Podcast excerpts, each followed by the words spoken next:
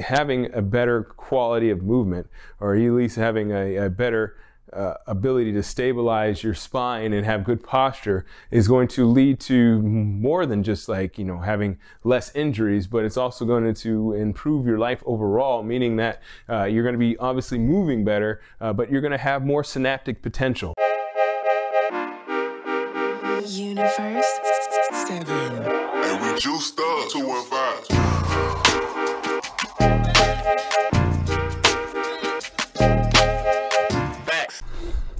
Yo, what's going on, Brozilla? It's your boy Jerry, the TR Expert Washington, here at General Fitness Company Studio. Today is Wednesday, February 28th, 2024. Yeah, we got one more day of February here, and I wanted to talk about one subject that is a very uh, well, it's something that comes up a lot indirectly, and uh, today I kind of wanted to, to uh, adjust it or address it in a way that I don't normally address it in. So I'm talking about posture today, uh, but I'm talking about it from the uh, perspective of strengthening your muscles instead of actually trying to think about how to uh, put your muscles in place. You know, you have a lot of uh, pieces of equipment. I didn't really talk about this in episode, but you have a lot of pieces of equipment that will just like kind of put you in that position, you know, that good postural position or whatnot. And that's great. Those are good reminders or whatnot. But the best thing to do, obviously, instead of just putting a brace on, is to strengthen the muscles and strengthen the things that help you have good posture, right? Because you don't want to be walking around with a brace all, all the rest of your life so you can have good posture. You want to be able to actually have the capability of creating that good posture within your own muscles or within your own system of movement. Hopefully, this will help you with your own workouts. This is a, as I said, an episode about posture is going to give you some ideas and how you can uh, address your posture without thinking about it in such an individualistic sense. So, uh, uh, again, kind of go back to my point with the braces. A lot of people uh, think about correcting specific muscles. You know, they think about strengthening their glutes, strengthening their back, strengthening uh, their uh, shoulders or whatnot, so they can uh, keep these injuries away. But really, you got to think of it as a system, and that system is posture. And we're going to be talking about how that system relates to injury prevention and how you can create workouts that will help you completely eliminate injuries, you know, barring some catastrophic uh, injuries that, you know, obviously that are unexpected. Uh, but barring those, uh, will help you prevent injuries overall in your everyday life. All right, so without further ado, let's go and get this episode underway. Season 11, episode 31. And we're going to call this one The Truth About Posture. Let go! Wish that I could take away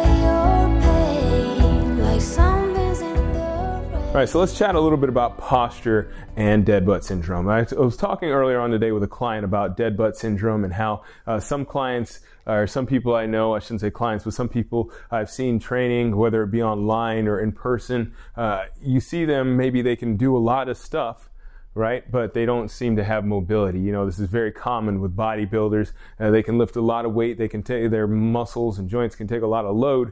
However, they don't have good mobility. And so that mobility obviously turns into injuries in the future. Uh, obviously, that same thing uh, applies to people that are inactive and have uh, atrophied muscles. Essentially, uh, their muscles and their joints can't uh, take the load, and they because they have a loss of mobility, they end up having issues down the road when they try to move in what would be technically a regular mo- movement pattern or a normal movement pattern, so to speak. So, what is it about dead butt syndrome that is important, uh, and why does posture relate to this? Well, as I was telling my client earlier on, dead butt syndrome is interesting because you can have people that can curl a lot of weight. Uh, maybe they can plank for a long time. They might even be able to squat uh, pretty, you know, decent weight relative to their uh, to their actual body weight. However, they may have some issues with their posture. They may have some issues uh, with their hips and glutes. And I noticed that uh, for a lot of people, if they have issues with their uh, hips and glutes, it's not as noticeable, say, if you have an issue with your knee or maybe your upper back or something like that. However, that issue with the dead butt syndrome can actually lead to a lot of complications uh, with your workouts and with your posture overall. So that's why I wanted to talk about posture.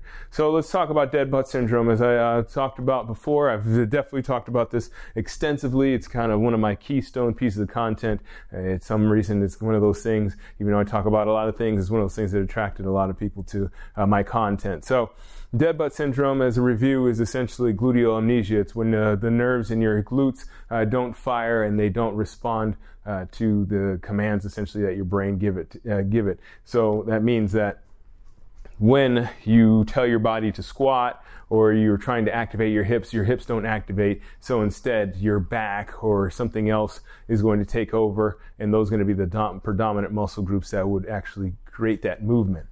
So what happens is that as I said, you may be, it's sometimes a little tougher to notice because a lot of people can create compensations uh, around that and they can create very quote unquote good compensations that help them execute that movement. But as we know, compensations over time turn into injuries. So dead butt syndrome for a lot of people ends up uh, causing a lot of lumbar spine issues, all right? Because you have that constant uh, te- flexing uh, and extending of the spine, and that is uh, caused because the glutes aren't actually firing. So the spine is actually taking over, the lumbar spine is actually uh, taking the load when the hip should be uh, taking that load. So, what happens for a lot of people is because they have this uh, load that's being taken over by the lower back, they end up having issues um, not only in their lumbar spine, uh, but those issues turn into issues with their uh, shoulders. All right, I, definitely, I've seen that happen quite often, and a lot of people wonder, like, why would people have a shoulder issue if the lower back is the issue, or if actually the original cause is uh, something in the glutes isn't firing, right? Well, you have to think about this. Posture is not static, right? When we're thinking about posture, you should consider that we are never actually static. Even when you're sleeping, you're not static. And I'm not talking about uh, when you're turning over in your sleep and you're adjusting yourself, you know, when you're, you know, halfway asleep or whatnot, or in the dead of sleep or whatnot. Uh, what I'm talking about is the fact that you are breathing. So breathing is a constant motion that we all do, right? We all uh, breathe because that is how we stay alive. But that breathing involves muscles and it involves stability.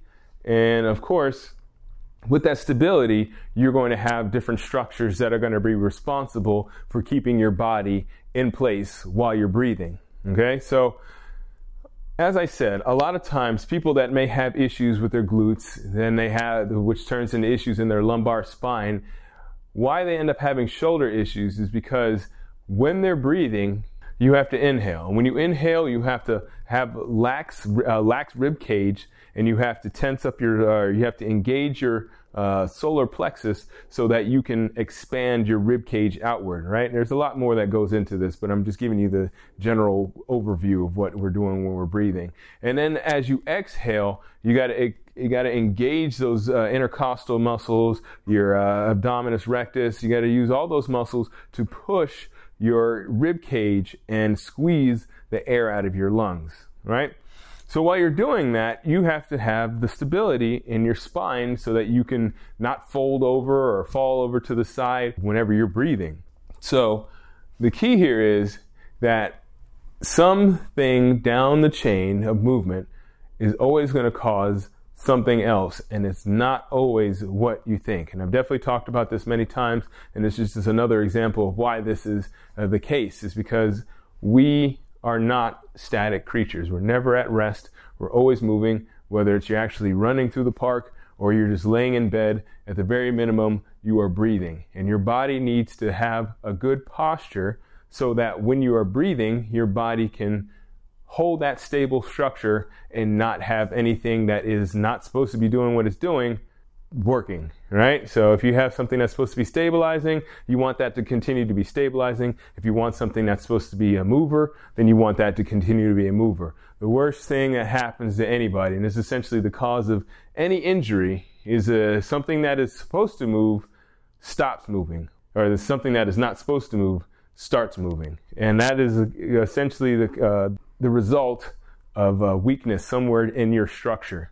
So again, why do we work on these things? What is posture? Essentially, posture is you being able to control your body in space, whether you're moving through space or you're staying still.